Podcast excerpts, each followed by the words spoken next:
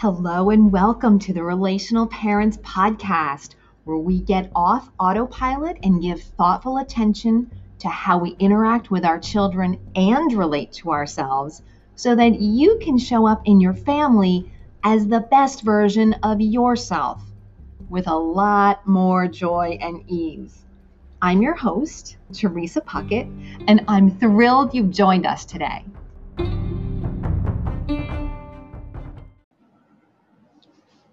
Hello. Today I'm really excited to talk to you about routines.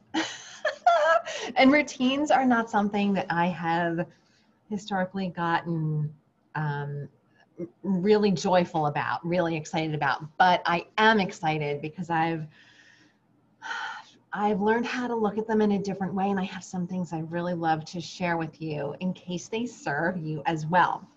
So the first thing I want to do is share the uh, more traditional perspective of routines that um, that we have as parents.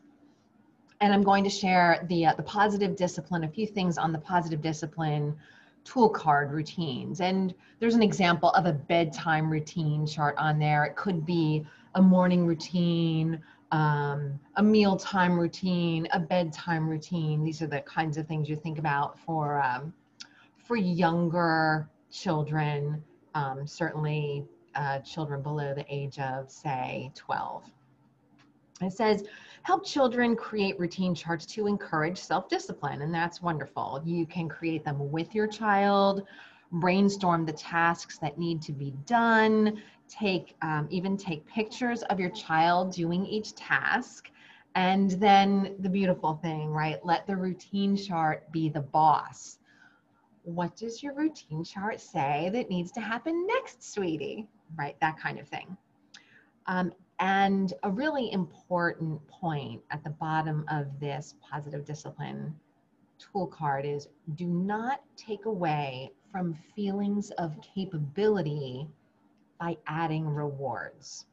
Okay, I'm not going to go into that today, but I just wanted to highlight it and make sure that we're all on the same page, or at least that you know what page I am on about not adding in rewards. We're really developing the child's own sense of capability with that particular tool. So that's wonderful. Okay, so now that's not why I'm so excited about routines. Why I'm so excited is because we as parents can use routines or the concept of routines, we don't have to call it routines. We have so many responsibilities as parents, right? We have so many things that we think about on a daily basis, weekly basis, monthly, seasonally, whatever it is um, that we need to think about. And the more we can create a routine for ourselves that can help some of those things pop up for us automatically to help them either become a habit so that we just start doing them like we brush our teeth in the morning nobody has to think about that, you just do it, right? Um, so either to help us create the habits or so that we don't ever really have to um, think about it in the first place or even create the habit because it's just going to come up right in our face. And one example of that, something that is now on autopilot for me, there are so many things, but I have um, you know, there's so many different kinds of task management and project management software. The app that you use is not important. The system that you create for yourself is not, you know, the, the technology of it is not so important as long as there is a system that's um, sort of foolproof, right? So I have a system where every month it comes up on my to do list to write in the journals that I'm keeping for each one of my sons. I started journals for them when they were uh, little. And so I write in them every so often. And then my idea is either when they're 18 or if they go to college, after they graduate college, to give them the journal and be like, here you go. And uh, they, I don't know to what extent they'll actually have fun reading it, but I had fun writing it and just reflecting to them what was going on in their life and how I was feeling and, and all of that stuff. So the point is to put some things on autopilot for ourselves. There's way too much to overload our conscious minds with. If we can put it on autopilot so that we can relax into it, that's awesome. And I also want to put a plug in here for not only our to dos, the things that we regard as, oh, gotta do this, oh, gotta do that. Certainly put those on autopilot as much as we can. And also to be open to maybe some other new routines that, you know, they might not um, be routines for all of our child's childhood.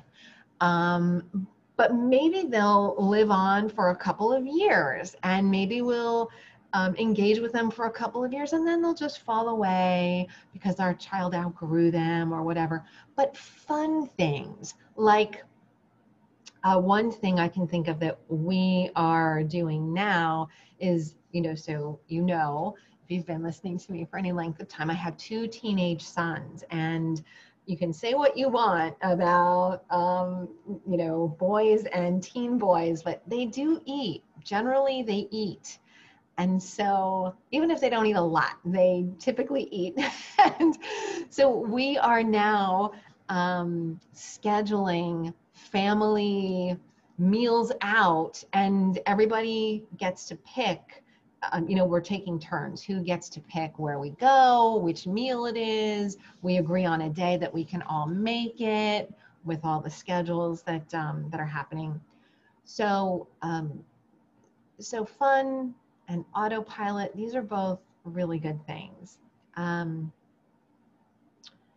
and I also want to say, I mean, the level of routines and the level of habit creation and the level of systemization is not going, the same level is not going to feel the same way to everybody. Just like the same level of physical exercise isn't going to feel the same way, right? Uh, like some of us need hardcore um, cardiovascular for 45 to 60 minutes a day, or else we feel like, ugh. And then some of us that just sounds so crazy. And some of us are just fine with walking a mile a few times a week. And that's all we really, you know, that's all our system really needs to kind of stay regulated and juiced and, and all good.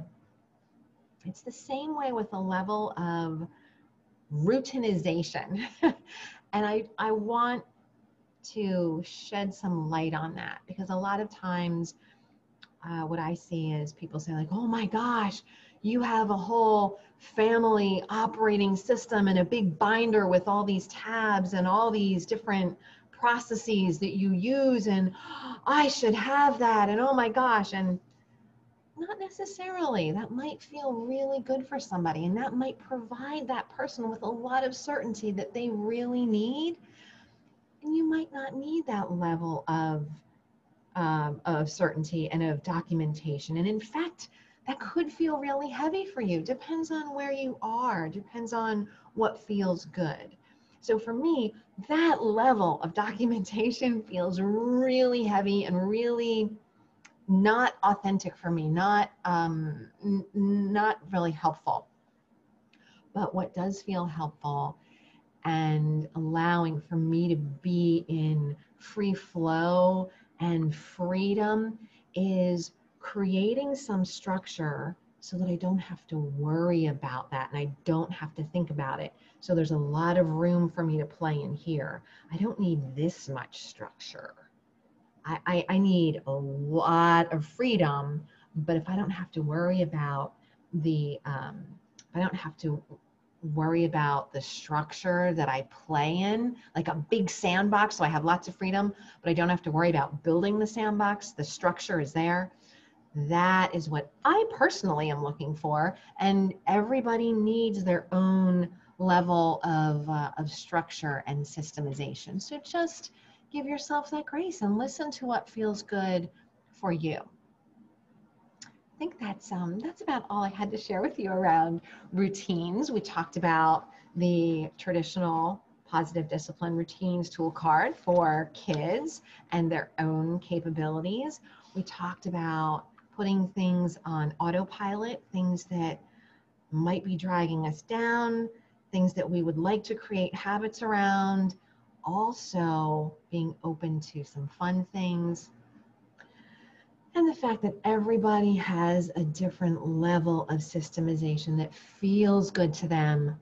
Feel into that for yourself and honor what feels good for you. Okay, until next time, bye for now.